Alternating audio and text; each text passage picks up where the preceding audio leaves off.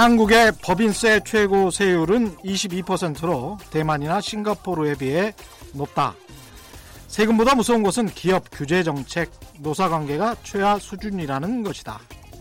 정부가 아무런 법적 근거도 없이 민간 기업의 가격을 낮추라고 압력을 넣는 것은 기업을 해외로 내모는 것과 마찬가지다. 반기업 정서가 확산되는 걸 피해야 한다.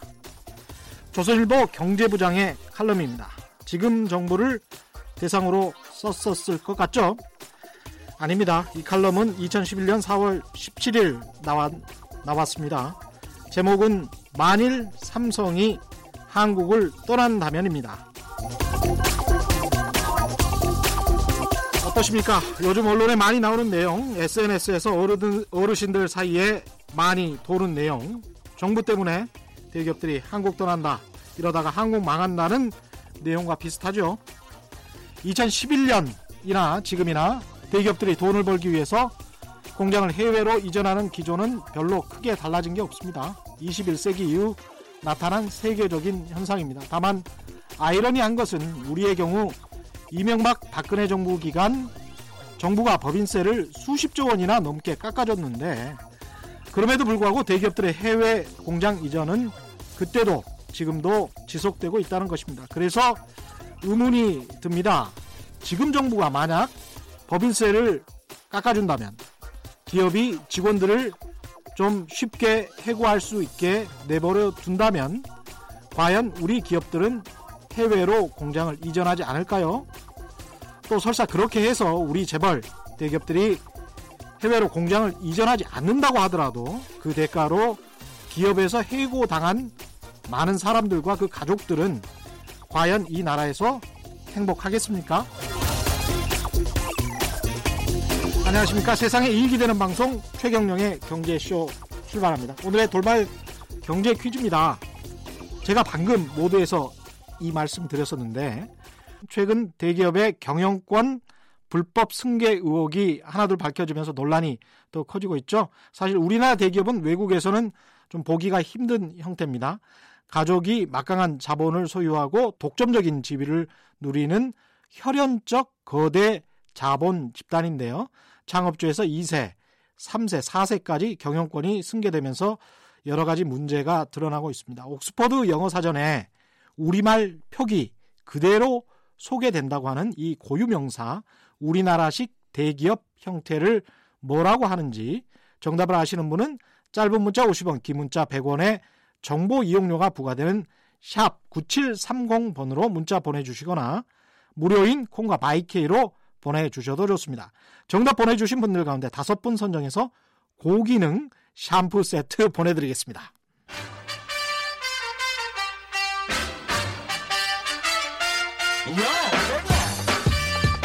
최경영이 원하는 건 오직 정의. 경제 정의를 향해 여러 걸음 깊이 들어갑니다. 최경영의 경제 쇼. 네, 매주 금요일 경제 고수만의 탁월한 식경과 통찰력으로 경제 이슈를 분석하는 경제 시선 시간이죠. 오늘은 곽수정 경제학 박사 스튜디오 나오셨습니다. 안녕하십니까? 예, 안녕하십니까? 그리고 이번 주 계속 함께 해 주시고 있는 스웨덴에서 온 요아킴 씨. 안녕하세요. 네, 안녕하세요. 예. 곽수정 박사님 새 책, 그 세계 경제의 99%는 트럼프에 달려 있다. 에서 예견을 하셨는데, 예. 거의 비슷하게 지금 가고 있습니다. 본격적인 이야기 앞서서 예. 미중 무역 분쟁이 중국을 넘어서 멕시코와 인도까지로 확대되고 있고 네. 사실 책에서 이런 말씀 하셨거든요. 예. 요즘 양상 어떻게 보고 계십니까? 그, 어, 양상이라고 하셨으니까 네. 지금 이제 펼쳐지고 있는 것은 보시는 바와 같이 미시적인 전술적 차원에서는 미국은 하웨이를 때리면서 어, China bashing, 중국 때리기에 실질적인 모습을 드러내는 것 같죠. 예. 근데 이제 청- 청취자분들이 알아두시면 좀 참고될 수 있는 게 미국이 전 세계에 가지고 있는 군사기지, 그러니까 음. 사령부라고 해야 되겠죠. 뭐 네. 태평양 사령부, 인도양 사령부 이런 게 있지 않겠습니까? 예. 한 여섯 개가 됩니다. 음. 그러면 그 사령부가 있는 곳에 나라가 어떤 나라인지를 한번 살펴보시면 독일, 영국 뭐 이런 나라 그러네요. 한국 그렇지 예. 않습니까? 예. 이제 그런 나라들에 대해서 미국이 요구하는 게 아. 화웨이의 통신 장비를 쓰지 말아 달라. 그렇죠. 실제로 2003년도에 보니까 아, 시스코나 몇 개의 에, 미국의 주요 소프트웨어 company가 보니까 에, 그 백도어를 장치해 놓은 사례가 나왔더라. 하웨이가. 아, 예. 그래서 이제 그런 내용들을 구체적으로 미국은 항상 어떤 증거를 대니까요. 음. 이런 증거를 대면서 방금 말씀드린 해외 군사 사령부가 있는 나라의 음. 통신 장비를 화웨이를 끄- 쓰게 되면 미국의 군사 정보 같은 것이 흘러 들어갈 수가 있으니까 그러네요. 에, 이거를 쓰지 말아 달라라는 내용을 가지고 이제 중국 때리기를 어. 실질적으로 나타나고 있는 것이고 이게 앞으로 언제쯤 끝날 것인가? 음. 아, 우리가 이제 삼국지나 초한지 같은 걸 읽으면 막 전쟁이 마침 어제 오늘 끝난 걸로 아는데 그렇죠. 수십 년 걸렸지 않습니까? 그렇죠. 그래서 이 아마 미국과 중국과의 싸움은 항우와 유방과의 싸움처럼 한 3, 40년은 충분히 갈 수도 있다. 그래서 이게 지리한 싸움이네. 예, 그렇게 보여집니다. 이, 이 상황에서 우리나라 같은 경우는 상당히 이제 불확실성이 더욱 높아질 수밖에 그렇죠. 없고 1분기 수출 감소폭이 G20 가운데 최대라고 합니다. 아무래도 네. 우리가 이제 수출 의존도가 높다 보니까 그렇죠. 이거 어떻게 되는 겁니까? 그러면 우리 입장에서 어, 이제 수출 감소 부분은 우리나라 수출 중에서 중요한 음, 업종이라 그래야 되겠죠. 자동차하고 반도체. 그렇죠. 요 두 개가 이제 급락하는 추세를 보이면서 네. 아마 수출이 꺾여지게 되면 결국 성장률에도 영향을 미치지 않겠습니까? 그렇죠. 물론 이제 소비가 한 60% 정도를 GDP에서 차지하는데 음, 이제 수출이 줄게 되면 결국은 소득이 줄어드는 방향으로 가고 그러네요. 그게 이제 소비로 감소되게 되니까 음, 아마 2분기 경제 성장률 발표도 나와야 되겠지만 음. 1분기에 마이너스 0.3%에서 0.4%였어요. 예, 거기에서 이제 에, 어느 정도까지 반등할 수 있는가 그렇죠. 이게 아마 또 관건일 것 같습니다. 그래서 이제 여기에 따라서 음, 환율도 요동을 칠 가능성이 있다. 수출 은 음. 분명히 감소세로 돌아섰고 음, 만약 경제 성장률까지 마이너스 선이나 아니면 0% 수준에 다시 근접하는 모양이면 음, 한국 경제에 대한 우려성 때문에 이미 음. 뭐 외환 보유고도 4,020억 달러 정도로 어느 정도 줄었다 이런 말들이 나오고 있으니까 예, 환율이 이 올라갈 가능성이 크게 되고 예, 미국은 금리를 내린다라는 소식으로 어, 지난 그 화요일 수요일이었죠. 예, 어, 반등을 했지만 예. 다우지수가 우리나라는 아마 내릴 수도 아, 있다. 예. 예, 내릴 수도 있겠다라고 하는데 미국처럼 그런 정책 금리의 어떤 효과를 예, 기대할 수 있을까 이거는 의문인 것 같습니다. 음, 아, 예. 트럼프는 얼마 안 남았잖아요. 네. 그래서 트럼프가 이제 대, 대통령, 대통령이 끝나고 예. 좀 한국 시장도 좀 회복 되- 될까요? 아, 아, 좋은 질문이신데요. 네. 트럼프 대통령이 대통령을 재선되는 것을 바라는 마음이 네. 미국 국민들 가운데서도 그렇고 세계의 많은 주요 국가들, 뭐 네. 독일, 프랑스, 영국까지 네. 많은 사람들이 아, 트럼프가 좀 어떻게 이번으로 한번 끝내줬으면 하는 마음이 좀 강한 것. 같아요. 왜냐 그러면 이분 이분이 네. 2차 세계 대전 이후에 미국의 글로벌 전략이 네. 대부분 동맹 외교로 이루어졌거든요. 네. 미국 경제의 성장은 이민들에 의해서 이민 정책에 의해서 성장이 이루어졌고 그렇죠. 그다음에 미국이 글로벌리 이렇게 어, 전략을 세우는 데 있어서는 동맹 외교를 갖는데 음, 트럼프 대통령이 들어와 가지고 국내 문제에 있어서 이민도 안 받겠다. 네, 그, 아, 그러니까요. 그러죠. 네. 그다음에 대외 문제에 있어서 동맹 외교를 지금 끊어가는 형태의 모습처럼 보이잖아요. 네. 그러니까 이제 많은 국가들 또 미국 내 국민들이 트럼프 대통령이 재선된다면 상당히 세계 경제가 네. 장기 침체로 갈 가능성이 있지 않냐. 중국과의 네. 경쟁이 계속될 거니까 네. 이제 그런 우려를 하시는데 음. 제가 단언할 수 있는 게 한 가지가 있습니다. 네. 트럼프 대통령이 재선이 되든 아니면 다른 민주당 소속의 대통령이 당선이 되시든 네. 미국의 국가 이해관계는 바뀌지가 않습니다. 아, 음. 미국의 국가 이해관계란 무엇이냐? 미국이 21세기, 22세기의 영원한 패권 국가가 되어야 된다. 아, 음. 그 패권국이라는 것은 경제, 외교, 안보 모든 측면에서 미국이 글로벌 리더십을 가져야 된다. 음. 그래서 그런 이해관계가 어느 당 소속 대통령이 되든 변하지 않기 때문에 아, 네. 중국과의 관계도 계속 지금 상태로 갈 것이다. 아. 그러면 한국 경제가 좀 나아질까? 트럼프 대통령이 이 재선 안 된다 하더라도 그건 약간 question mark가 있는 것 아, 같아요. 예, 알겠습니다. 그 팍스 아메리카나라는 그렇죠. 말이 있잖아요. 예. 세계 체제는 그 팍스 아메리카나라는 어떤 거대한 이데올로기 하에서 계속 지배될 가능성이 높다 이런 말씀이신 것 같습니다. 그런 것 같습니다. 예. 세계 경제 분석은 여기까지 하고요. 오늘 본격적인 주제는 삼성과 현대를 들고 나오셨습니다. 네. 왜 삼성과 현대입니까? 오늘 아, 저 예. 앞에 우리 최인영 기자께서 아주 좋은 말씀을 해주셔서 예. 과연 지금 우리나라 기업들이 이 기업하고 싶은 마음이 있을까? 예.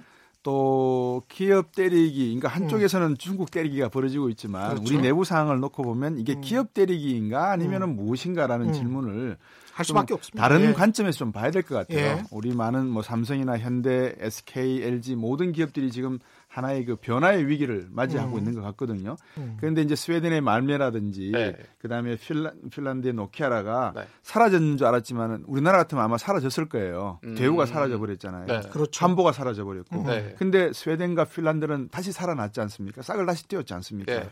이제 그런 변화의 모습을 시대가 변하면 네. 같이 기업들이 변해줘야 되는데 맞아요. 우리 최경영 기자가 말씀하셨다시피 재벌이라고 하는 단어가 네. 음. 옥스퍼드 사전에 고유명사가 되어버렸어요. 네. 일본도 재벌이라는 말을 안 쓰거든요. 예. 일본은 어. 메가더 장군이 태평양 사령관 시대, 시절에 네. 일본의 구- 재벌을 해체하려고 시도를 했었어요. 사실은. 맞습니다. 음. 예. 그러다가 이제 결국 해체는 완전히 못했는데 네. 어느 정도 왜냐하면 6.25 전쟁도 나고 아, 저 냉전 때문에 네. 음. 그렇지만 우리나라는 이 일본이 버리려고 했던 이 체제를 네. 지금도 하고 있는 거죠. 그럼. 왜 우리는 못했는가? 그래서 네. 왜 자꾸 많은 국민들로부터 손가락질을 받고 있는가? 네. 왜 스스로 기업가 정신을 이렇게 스스로 해치고 있는가? 그 말씀을 좀 드리고 싶어서 용기도 좀 드리고 음. 어, 또 한편으로는 변해야 될 모습에 대해서 제 나름대로의 소견도 말씀드리려고 제가 음, 아주 재밌는 주제인데요. 아까 팍스 아메리카나 우리가 이야기를 하다가 예, 예.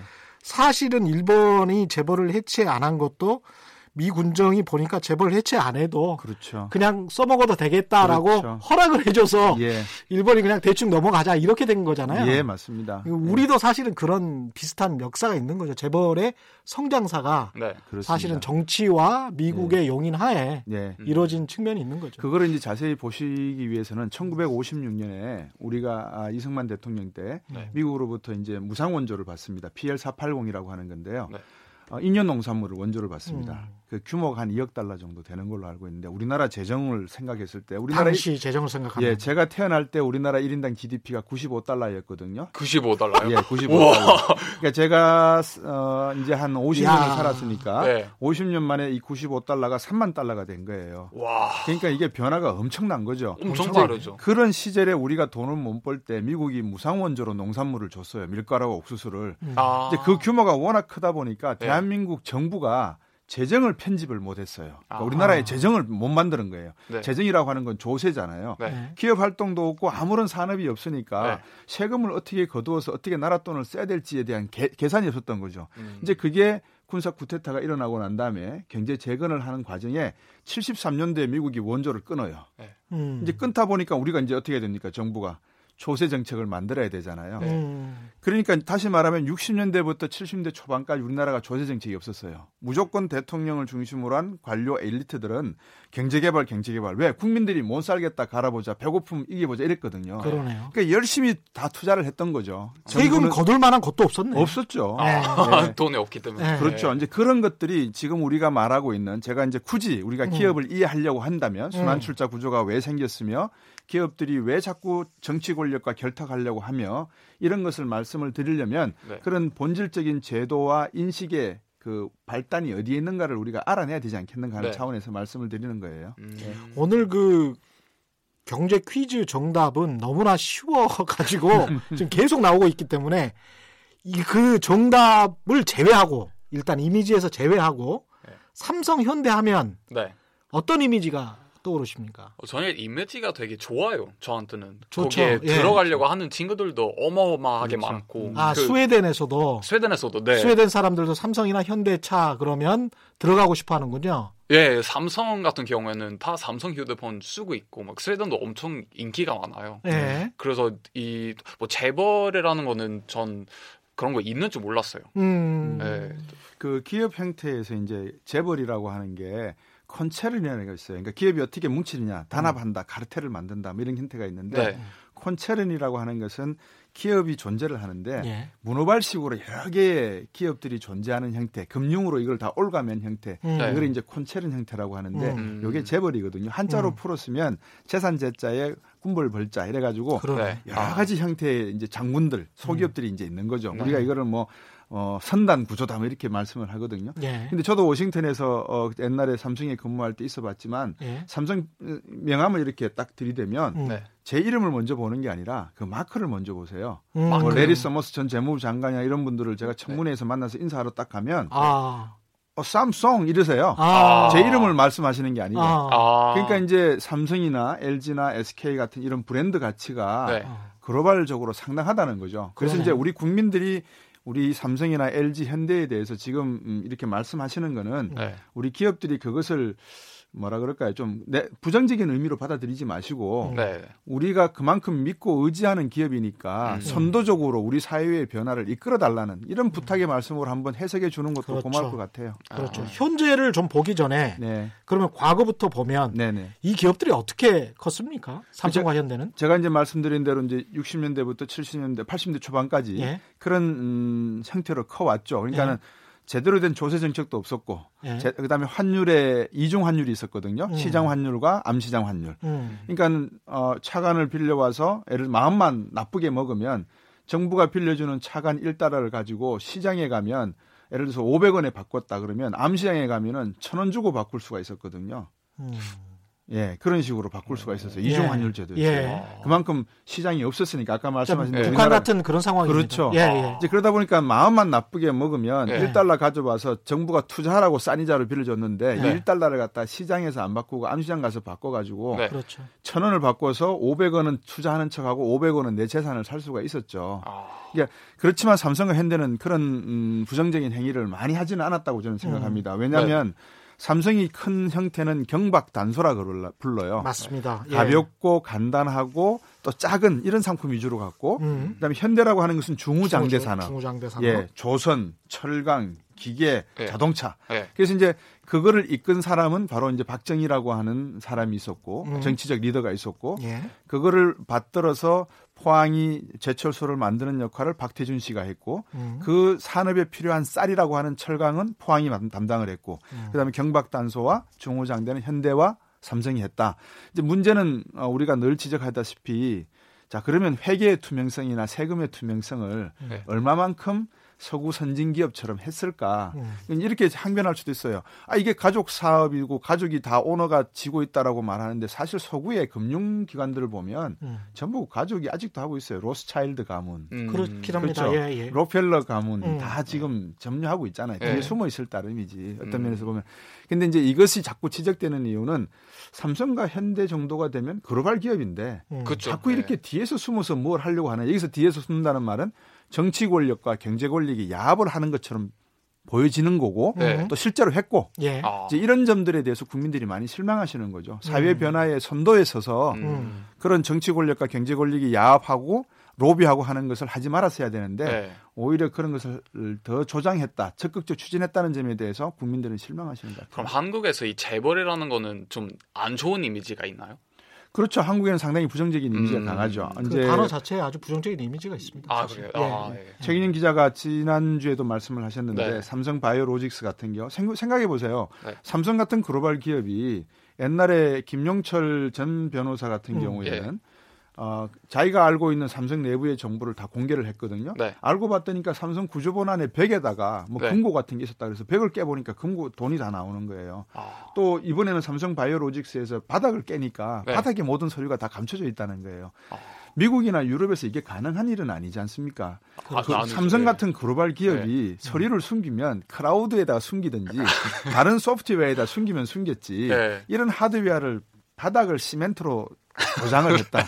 이거는 좀 창피한 이야기잖아요. 어, 말이 안 되죠. 마피아들처럼. 예. 네. 근데 사실 삼성이 과거에 보면 삼성물산이 이제 모기업이라고 할 수도 그렇죠. 있는데 예. 그 이토추 상사의 세지마 류조도 네. 있었고 사실은 일본에서 일본에 발달된 종합 상사의 형태를 배워와서 네. 그걸 음. 글로벌 무역으로 적용시키면서 삼성이 상당히 많이 깨쳐나가고 전 세계적으로 펼쳐 그렇죠. 펼쳐나가는 그래서 물산 상사의 힘으로 어떤 무역을 하고 그걸 통해서 이제 계속 커나갔다는 네. 측면에서 그때 당시로서는 굉장히 선진적이었다고 볼 수 있는 거 아닙니까? 지금도 선진적이었죠. 예. 그러니까 삼성만큼 선진적이었 선진적인 기업이 없었던 게 예. 일단 창업자 이병철 회장께서고 음. 일본에서 유학을 하셨던 분이잖아요. 음. 그리고 서양 문물을 일제 시대 때 보셨던 양반이고. 예, 와세다 상- 대학. 예, 와세다 예. 대학교. 아. 예, 그래서 상당히 그런 면이 있었는데 이게 어디서부터 좀 삐뚤어졌느냐 제가 곰곰이 생각, 제 개인적인 생각입니다. 음. 그러니까 박정희라고 하는 사람이 가장 잘못한 것 중에 하나가 제 개인적인 생각에 네. 인권과 민주화를 상당히 억압을 많이 했습니다. 음. 그러다 보니까는 후, 정치적인 후, 뭐라 그럴까요 신인들 이런 사람들을 키우지 못하는 과정에서 음. 소위 정치적인 어떤 기득권 세력들이 삼성이나 현대가 돈을 벌어가니까 이제 거기와 결탁해서 그들에게 어떤 특권을 주려고 하는 인간의 본능적인 탐욕이 점점 증가할 수밖에 없지 않겠습니까? 예. 이제 거기에 맞물렸던 것 같아요. 아. 그래서 우리 최인영 기자께서 말씀하셨지만 삼성이 세계를 바라봤을 때 이토 히로부미가 박람회 신사 박람회를 가서 비스마르크를 만나서 메이지 유신을 이끌어냈듯이 삼성이 그런 쪽으로 되게 긍정적인 방향으로 우리나라를 선도했으면은 상당히 칭송받고 글로벌 기업으로서 칭송을 받을 수 있는 부분이 있는데 네. 만들어내는 제품은 글로벌 제품인데 네. 안에서 이루어지는 시스템 자체는 상당히 정근대적인 의사결정 시스템이거든요. 네. 총수만 바라보는. 음. 이렇게 되니까 어, 한편으로는 이제 국민들 가운데서 걱정하신 분들이 계시고 또 그 안에서 많은 어떤 불법적인 내용이나 이런 것들이 나오면서 실망하는 내용이 나오다 보니까 음. 삼성의 입지가 좀 난처하게 되는 것 같습니다. 음. 아까 그 한 15분 전에 이런 말씀하셨습니다. 시대의 변화에 따라서 예, 기업이 변화해야 된다. 그럼요. 이 말씀이 오늘의 주제인 것 같기도 한데 예, 한국의 삼성과 현대가 변해야 합니까? 당연히 변해야죠. 어떻게 변해야 됩니까? 좋은 말씀인데요. 그러니까 네. 예를 들어서 미국도 글로벌 병력을 어, swift 어, strategy 그래가지고 음.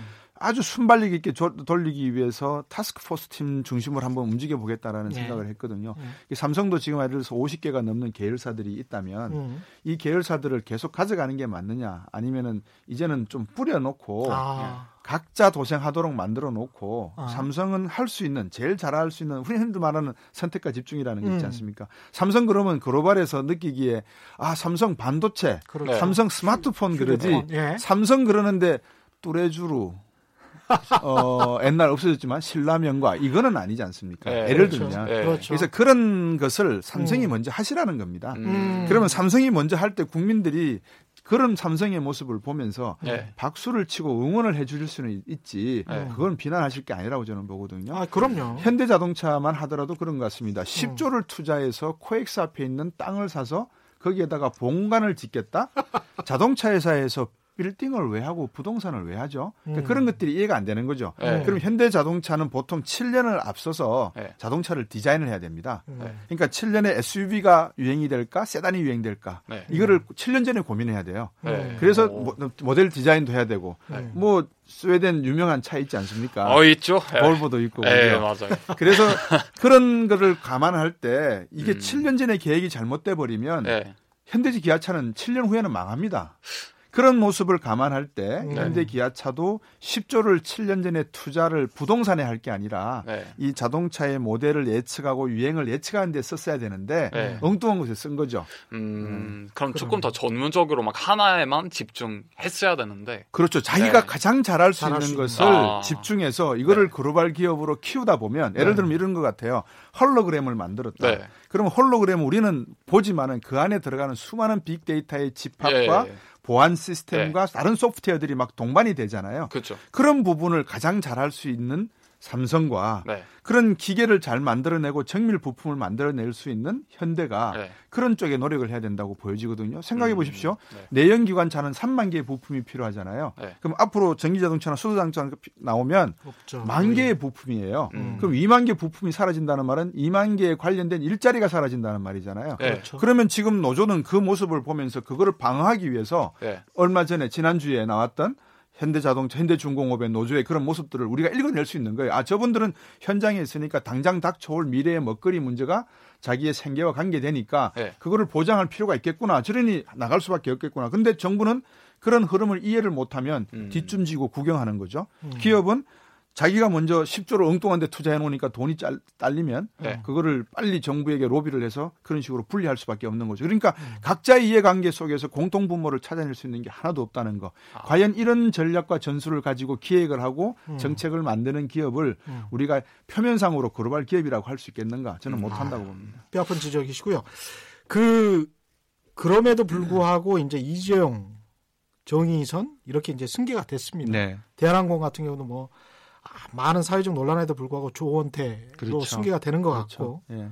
근데 이 승계가 너무 불법은 아니라도 네. 최소한 탈법적이고 부도덕하다라고 많은 대부분의 국민들이 사실 그렇게 느끼고 있고 네.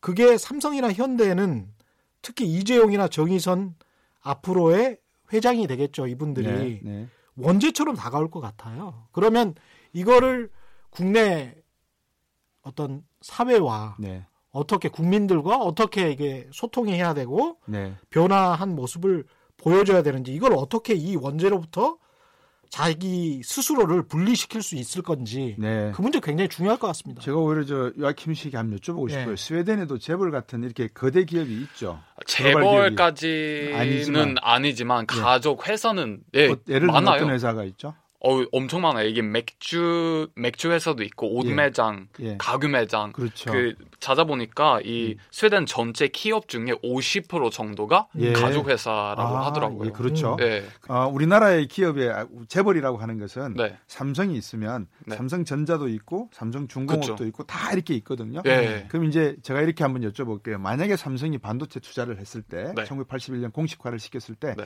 돈이 충분했을까요, 안 했을까요? 충분하지 않았을까요? 그렇죠. 네. 엄청난 장비가 요소되잖아요. 네. 음. 그러면 삼성 이병철 회장도 사비를 내고, 네. 그다음에 산업은행과 수출입은행에서 융자도 받고, 그래도 돈이 모자랐을 거 아니겠습니까?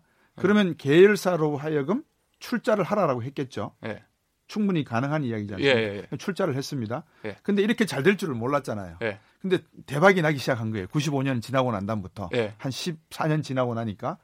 근데 갑자기 95년도에 금융 실명제가 발표가 돼 버려요. 비상조치로 대통령 비상조치로. 음. 네.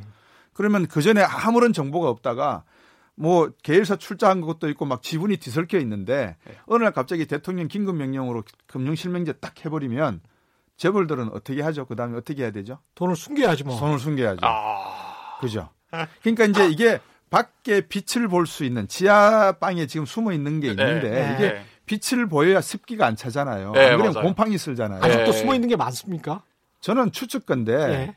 뭐 특정 기업을 제가 은하는 게 아니라 제 네. 개인적인 생각이라도 아. 갑자기 어느 날 금융실명제를 발표해 버리면 네. 저도 미리 꺼내지 못한 돈이 있을 거라고 저는 생각을 합니다. 그렇죠. 음. 그래서 이제 이런 것들을 어떻게 정부가 빨리 양성화해줘서 음. 어, 이 건전한 투자 쪽으로 흐르게 해줘야 되는가의 문제인데 네. 그렇죠. 저희들이 말이 쉽게 투자를 해, 하도록 해야 된다는 건데 아. 아. 까 네. 최근희 기자께서 서두에 말씀하셨지만 우리나라가 노동비가 100원이면 아. 중국이 50원이에요 지금. 그렇죠. 그다음 에 베트남이 한 20원 돼요. 맞습니다. 네. 그래서 많은 아. 사람들이 베트남으로 가는데 네. 베트남도 사회주의 경제고 이 경제도 10년, 20년이 지나고 나면 50원, 100원으로 갈 거란 말이에요. 그렇겠죠. 그럼 우리나라 기업은 노동 시장의 유연성이라는 말을 음. 어떤 의미로 가져가야 될지 를 빨리 정하지 않으면 음.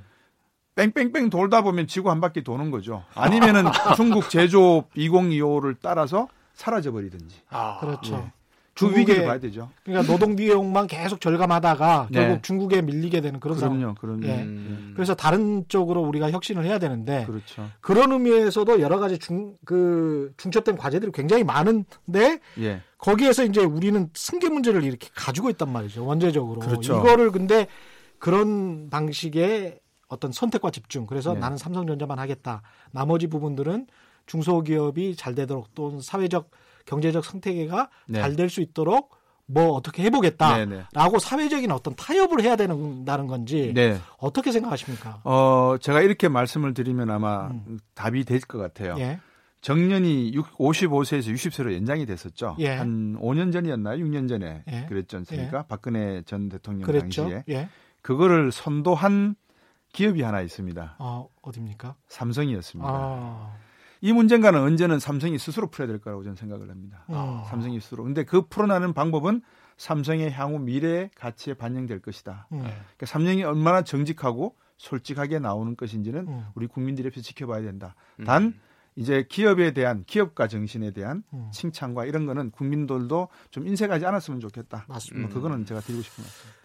삼성은 그나마 돈도 있고 그다음에 산업도 유망하다고 볼 수가 있습니다. 그리고 독과점적으로 반도체는 흘러가는 것 같고 현대차는 돈도 삼성에 비해서는 좀 부족하고요. 네. 그 다음에 산업도 약간 좀 사양 산업으로 흐르는 것 같고 그래서 굉장히 걱정이 많은데 현대차는 어떻게 해야 됩니까? 어떻게 하면 한국 경제가 살 수 있습니까라고 했을 때 제가 가장 쉽게 이미 공개된 내용 중에 하나가 상속세 폐지하십시오였습니다. 아, 음. 상속세가 지금 한 45% 되는데 예. 이게 3대가 지나고 나면 네. 기업이 넘어가 버립니다. 음. 아. 상속세를 45% 45% 45% 내다 보면 네. 기업의 지분을 가지고 있을 수 있는 게 아무것도 없어요. 음. 아. 그래서 상속세를 폐지해서 중소기업과 중견기업에는 좀 자극제를 주시고 네. 그다음에 현대기아차 말씀을 하셨는데 음. 현대 기아차가 가져가야 될 방향, 방향은 지금 수소 자동차로 지금 방향을 잡았거든요. 잡았다. 잡았어요. 아, 근데 참고로 지금 일반 기름 주유소를 차리는데 한 5억 정도가 든답니다. 땅값에서 시설이. 네. 근데 전기차를 전기차에 어떤 전기 충전하는 소 네. 음. 요게 만드는데 현재로 네. 한 10억에서 15억 정도 든답니다. 아우, 훨씬 많이. 훨씬 많죠. 예. 근데 수소 전기 자동차의 주유소를 만약에 만든다. 주유소가 아니죠. 주기소죠. 아, 예. 그렇죠. 예. 예, 주수소겠죠. 예. 35억 정도 든답니다. 허유. 아, 그러니까 이제 현대가 이 고민해야 될 부분이 이제 그런 곳에 있는 거죠. 예. 음. 한쪽에 금융이 필요하고 한쪽에 기술이 필요하고 한쪽에는 하드웨어가 필요한데 예. 이 하드웨어는 삼성은 스마트폰이지만 예. 예. 이거는 없어져도 되는 거거든요. 네. 6기가 시대가 되면 6G 시대가 되면 아마 스마트폰은 없어질 겁니다. 음. 근데 삼성은 없어져도 별 문제가 없는데 현대차는 기아 이 자동차라고 하는 음. 이게 없어져 버려야 되니까 배라고 배라고 하는 것이 없어져야 되니까 네. 이게 이제 심각한 고민이 되는 거죠. 그래서 현대 기아는 빨리 제가 볼 때는 정밀 부품 소재로 가야 되지 않느냐. 그러려 그러면 아시아나 항공 제 개인적인 생각입니다. 음. 아시아나 항공 같은 우주 항공 산업에 현대가 늦지 않게 빨리 고민해 보는 것도 한 방법이 아닐까 저는 그렇게 생각합니다. 그럼 현대 자동차는 우주로 가야 되는 거예요? 저는 그렇게 보고 오. 있습니다. 현대 자동차뿐만 아니라 삼성도 네. 이제는 converge 해야 된다. 융합을 네. 해야 된다. 음. 그래서 현대, 삼성, SK 따로따로 노는 게 아니라 예. 전기 자동차를 하려면 가장 중요한 게 전기 배터리의 BMS 맞습니다. 시스템이에요. 네. 배터리 매니지먼트 시스템을 계속 실험하려면 반도체 기술이 필요하거든요. 그렇죠. 그리고 또 전기 자동차는 리튬 이온이라고 하는 전해질이 들어가야 돼요. 네. 그러면 그 전해질을 넣을 수 있는 화학 제- 성분이 들어가야 되니까 네. LG 화학의 역할이 필요하고 음. SK 이노베이션의 역할이 필요한 거죠. 이제 결국은 대한민국 경제라고 하는 것은 삼성 따로 현대 따로 SK 따로가 아니라 어떤 면에서는 다 같이 아, 힘 그래서- 합쳐서. 그렇죠. 예. 그게 아마 대한민국 국민들로 하여금 다시 경제를 일으켜 볼 수 있는 용기를 줄 수 있는 음. 하나의 기회가 될 것이다. 그래서 정부도 그렇고 우리 국민들도 그렇고 삼성, 현대기일 이런 우리나라 소위 말해서 기업들에 대해서 네. 어떤 이해관계와 인식을 가져야 되는지를 우리들도 한번 고민해 봐야 될 것 같습니다. 무조건 음. 몽둥이를 들고 두들겨 팬다고 해서 음. 얘가 제대로 어, 행동을 하고 말을 할지 음. 아니면 정말 어, 고해성사를 하라 그래서 네. 모든 것을 화해와 하- 뭐 융합하는 대통령께서도 강조하시는 게 융합이었지 않습니까? 취임사에서 예. 예. 그런 방향으로 가는 게 맞는 건지는 리더가 아마 해결해야 될 문제가 아닐까 저는 그렇게 보여집니다. 어, 정부가 뭐 개입을 해가지고 시장이 완전히 바뀔 수 있고 어떤 기업의 진로가 바뀔 수 있는 그런 상황은 아니기는 합니다만은. 복잡하죠. 예. 예. 수소차나 전기차 관련해서 이제 여러 가지 다른 이야기들이 나오고는 있는데 네. 네. 이제 거의 시간이 없으니까요. 현대차의 경쟁력을 따질 때 우리가 뭐 현대차를 상당히 비판적으로 바라보고 있기는 합니다만은 예. 그럼에도 불구하고 일본의 도요타 정도만을 빼놓고는 예. 현금 창출 능력이랄지 현재 가지고 있는 어떤 그 브랜드의 가치랄지 뭐 여러, 가지를 봤을 때도 미국의 자동차 3사보다 저는 더 좋다라고 이제 재무 건전성이나 이런 거는 훨씬 좋은 아, 상황이기 때문에? 예. 예. 예. 그렇기 때문에 훨씬 더 또 생존 가능 능력도 있지 않을까 이런 생각도 들거든요. 네. 아까 이제 부품 산업 말씀하시면서 이제 현대 모비스를 더 발전시키는 게 낫다라는 말씀을 하신 건데 예, 정확히 말씀하셨어요. 예, 어, 어, 어떻게 생각하십니까? 그 현대 기아 자동차가 미국에서 지금 대리점을 가지고 있고 이런 내용을 보면 예. 상당히 그러니까 저가의 이미지가 아직도 강합니다. 그렇죠. 러니까 제네시스를 제가 2008년도에 미국에서 한번 구매를 해서 타봤는데 예. 많은 미국 사람들이 워싱턴 D.C.에서 그 차를 타고 다니니까 예. 벤츠인 줄 알았대요. 디자인이 아, 너무 좋아서 정말 잘 만들었어요. 잘 제네- 만들었습니다. 제네시스 잘 만들었어요. 진짜 잘 예. 만들었습니다. 문제는 그렇지만 그 이 중저가 제품이라고 하는 이미지를 바꾸지를 못하고 있습니다. 음. 아직도 실패했죠. 음. 그러니까 현대 자, 기아 자동차는 미국에서 중저가 중산층 대학 졸업 입학자들이 타는 차 이 음. 이미지가 아직 굳혀져 버린 것 같아요. 음. 근데 그런 차의 회사가 음. 전기 수소차로 이제 방향을 틀었단 말입니다. 음. 근데 이게 이제 갈팡질팡 하는 것도 있지만 음. 전기 수소차로 갈지 전기차로 갈지 아무도 모릅니다. 음. 근데 유럽 자동차에서는 전기차보다는 전기 수소차가 나을 거다 이런 연구 보고서도 나오고 있는데 음. 일종의 베팅을 한 거죠. 아. 우리 현대 기아차로서는 예. 결국은 이제 얼마나 버틸 수 있는가 자금력인데 음. 아까 제가 말씀드린 대로 그 자금을 조달할 수 있는 게 미국 중산층 에서 나온다. 근데 지금 미중 간의 갈등에서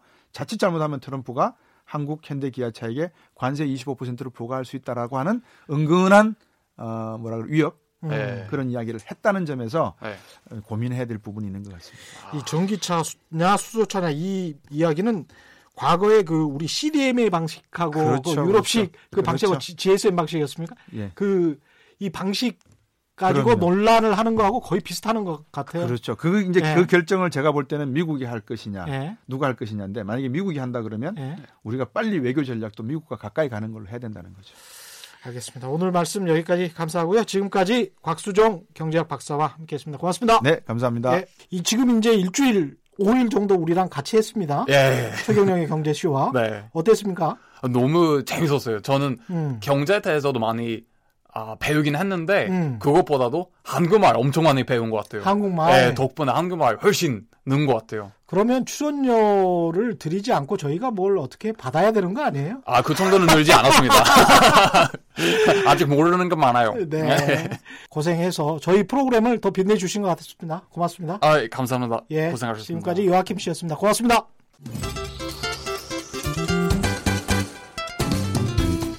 인간미 넘치는 진짜 경제 이야기 최경영의 경제 쇼.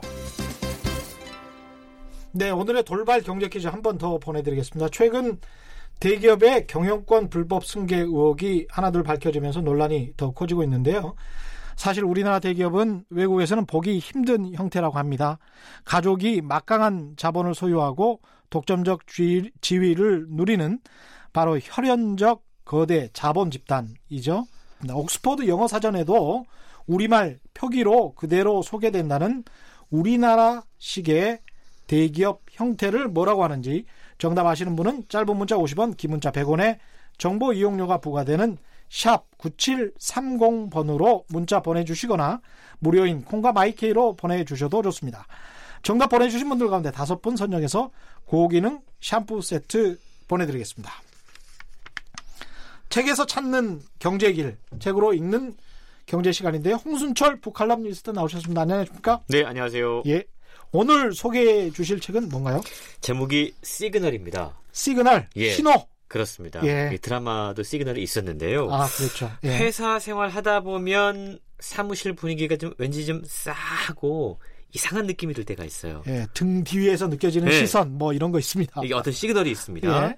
그 시그널을 간파를 하면 센스 있는 동료나 부하가 되는 거고 음, 이게 도통 시그널을 파악하지 못하면 뒷북을 치는 사람, 눈치 없는 사람이 되는 건데요. 예.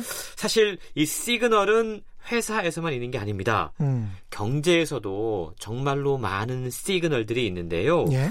너무 복잡해서 도저히 예측이 불가능해 보이고 언제 어떤 변화가 일어날지 모를 것 같은 상황에서도 분명 시그널은 존재한다. 아, 그렇군요. 라고 책은 이야기하고 있습니다.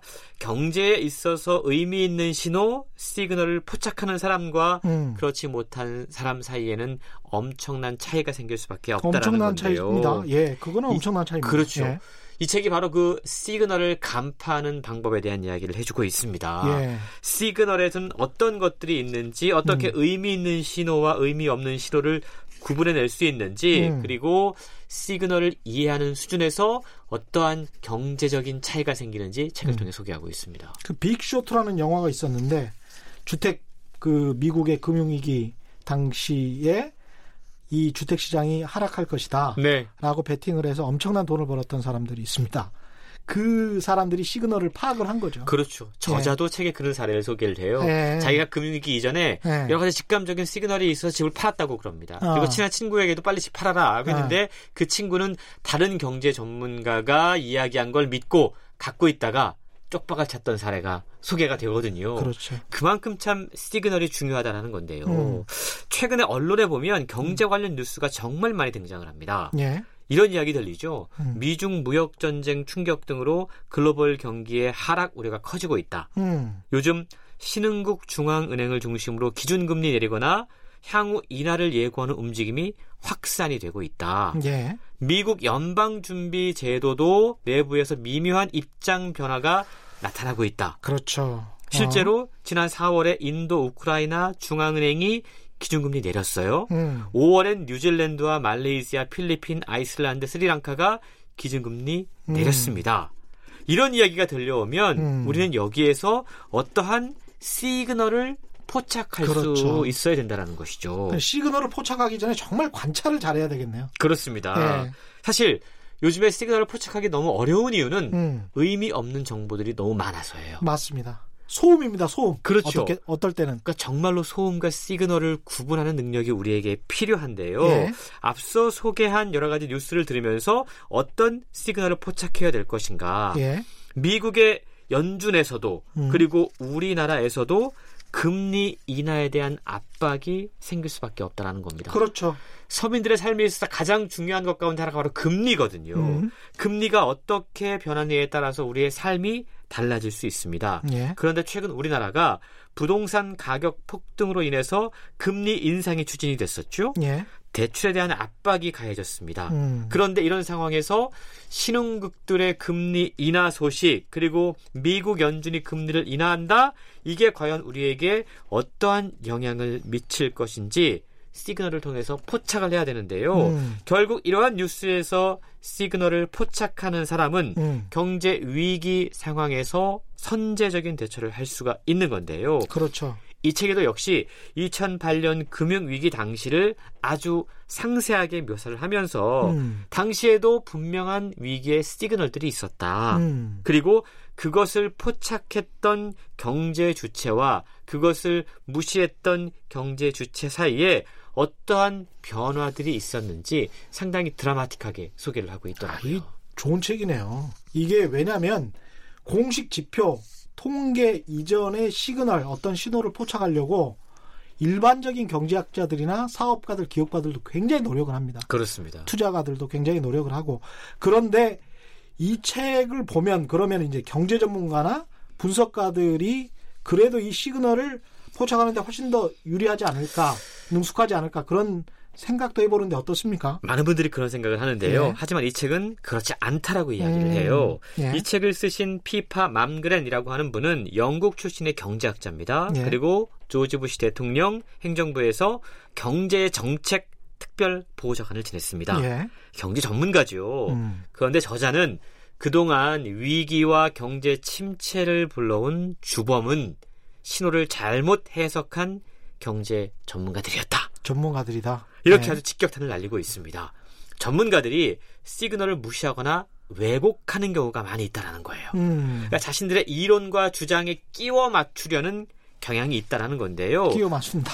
전문가들은 네. 자신의 지식 안에 갇히는 소위 전문가 오류에 빠져서 음. 스토리, 맥락, 전체 상황 음. 이렇게 수학적인 계량화가 불가능한 것들은 살피려고 하지 않는 경향이 있다는 맞습니다. 겁니다. 맞습니다. 근데 예. 정작 중요한 건 직감적인 신호를 보내주는 뭔가 계량화가 불가능한 것들이 분명히 있다라는 겁니다. 음. 이 책은요, 환율, 금리, 유가, 물가, 부동산, 실업률, 음. 경제에서 중요하다고 생각되어지는 변수에는 분명히 시그널이 있고, 음. 시그널을 직감적으로 느낄 수 있는 사람들은 전문가가 아니라 오히려 현장에서 일하고 있는 사람들이다. 예. 라고 강조하고 있는데요. 예. 현장에 있는 분들, 이분들은 자신도 의식하지 못하는 사이에 시대 정신을 느끼게 되고 음. 그 느낌을 현장에 반영하고 있다고 그럽니다. 그 현장에서 지표를 어떻게든 찾으려고 하는 노력들이 투자자들 사이에서 굉장히 있었던 것 같아요. 이게 08년 금융위기 때 워런 버펫이 캘리포니아에서 벌목을 해가지고 그 가는 대형 트럭들 있지 않습니까? 네. 미국 같은 경우는 이제 나무로 대부분 주택을 짓고 있는데 이런 대형 트럭의 숫자가 급감을 하는 것을 보고 아 끝났구나 그렇죠. 이런 판단을 했다는 거죠. 그래서 정말 직감적인 거죠, 예. 그게. 예. 그러니까 책에 보면 우리 음. 일반 사람들도 그런 직감적인 시그널을 느낄 수 있다라는 부분들이 소개가 되고 있는데요. 예. 마트에 가보시면 예. 아 요즘 왜 이게 과자의 질량이 줄어들었지?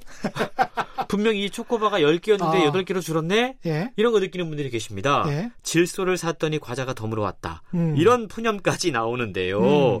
실제로 식품 업체들이 기존 제품과 같은 가격임에도 크기와 중량을 줄인 상품을 팔아서 사실상 가격을 올리는 효과. 음. 이걸 일컬어 shrinkflation이라고 부른다고 그럽니다. 예.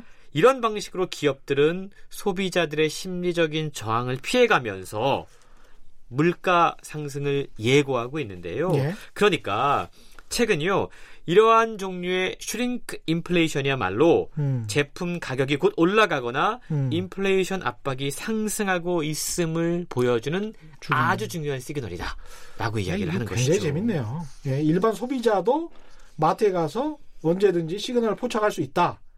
항상 관찰해야 된다. 뭐 이런 생각이 듭니다. 그렇습니다. 예, 오늘 말씀 고맙습니다. 지금까지 홍순철 부칼럼니스트와 시그널이라는 책 함께 읽어봤습니다. 저는 KBS 최경영 기자였고요. 오늘의 돌발 경제 퀴즈 정답은 재벌입니다. 지금까지 세상에 이익이 되는 방송 최경영의 경제쇼였습니다. 고맙습니다. 고맙습니다.